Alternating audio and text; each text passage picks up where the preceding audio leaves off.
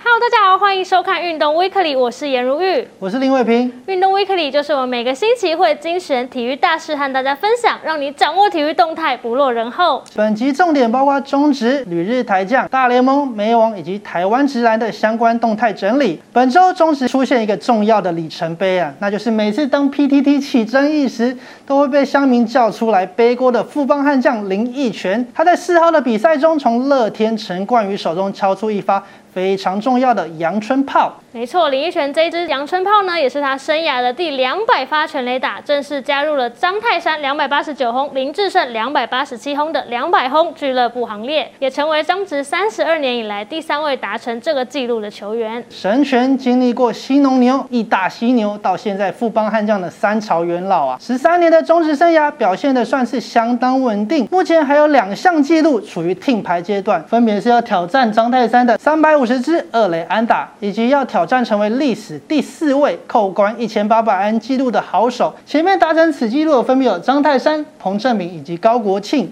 那其实，在林奕泉两百轰的这一天呢，另外一场比赛发生一点小风波，那是魏全龙在天母主场面对统一师的时候，转播单位无预警的针对本垒后方的广告看板进行马赛克，过程中哦还不停马到球员，球迷的收视观感都非常不好，更有球迷非常不满的嘲讽说。当时登板的胡志伟哦，都模糊到变成胡志伟了，是真的有点夸张啊！但隔天魏全龙也马上示出善意，把这些看板全部拆下，而转播画面也恢复正常，没有再出现马赛克。但没想到一波未平，一波又起啊！同一师中外野手陈杰宪的名字竟然被转播单位踢成陈金金峰，之后甚至还换成陈金峰金啊！这样的字卡系统出包状况，再度引爆球迷的不满。甚至有网友称，这样的状况是不是就连峰哥都气到想要复出了？关心完中止以后，接下来我们来看看在日职打拼的台湾选手，效力西武师的吴念婷状况相当不错啊。已经连续四战超出安打，尤其在三号的比赛中还棒打同胞猴手宋家豪啊，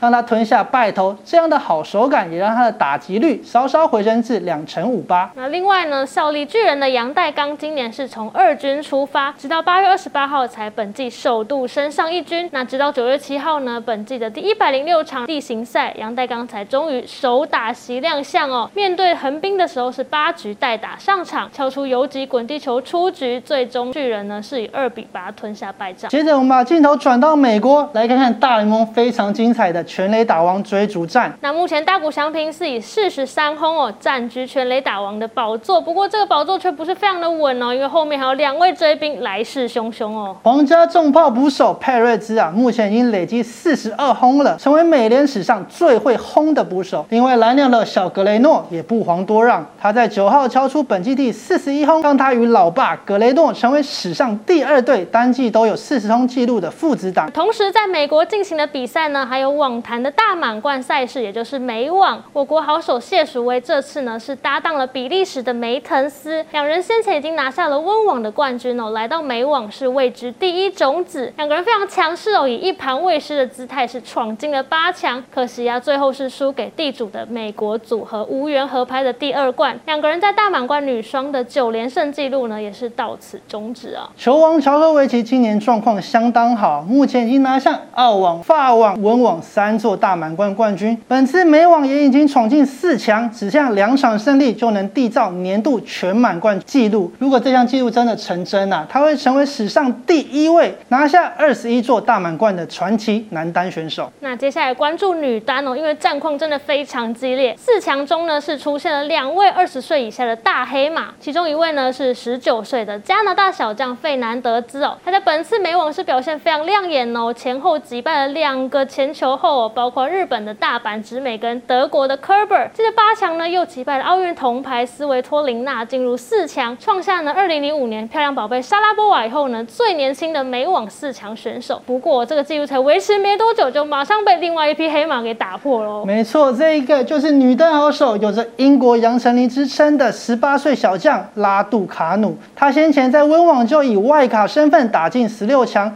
现在又与美网一路从资格赛打起啊，连拿八胜，成为史上第一位从外卡闯进美网四强的超级大黑马。这位英国小将，我妈妈是中国人，爸爸是罗马尼亚人，在温网的时候就表现得非常好，被许多亚洲球迷发现哦。外形甜美的他笑起来是非常像我们的歌手杨丞琳，因此被封为英国杨丞琳。他现在已经闯进四强了，接下来就让我们期待他的表现。最后来关注一下，在休赛季上演血流成河的台湾直男新战国时代。新直男联盟 T1 League 呢将会在十一月开打，这次有六支球队参与，包括新北中信特工、台北台北英雄、桃园云豹、高雄海神、台中太阳以及台南队。六支球队将要角逐第一届的 T1 League 冠军哦。T1 宣布由钱维娟啊出任联盟会长，而高雄海神也成功引进有着五年 CBA 经验的中华队主力前锋胡龙茂，替联盟的声势拉抬不少。加上英雄队既有的蒋玉安啦、黄崇汉等国手级战力，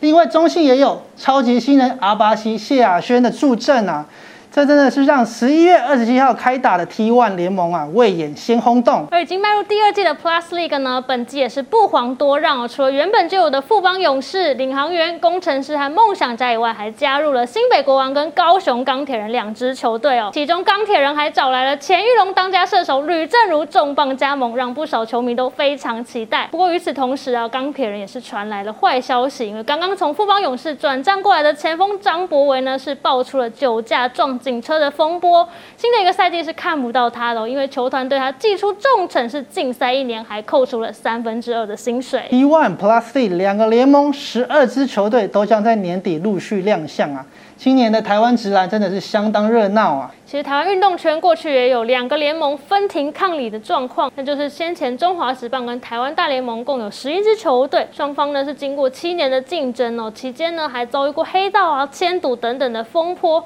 让球迷纷纷离去，双方直到二零零三年整合成中华职棒大联盟以后，观众才渐渐回流。而如今台湾职篮也出现两大联盟这样的状况，那球迷会不会买单呢？就让我们拭目以待喽。最后，我我们就来看看本集所有的新闻相关资料整理。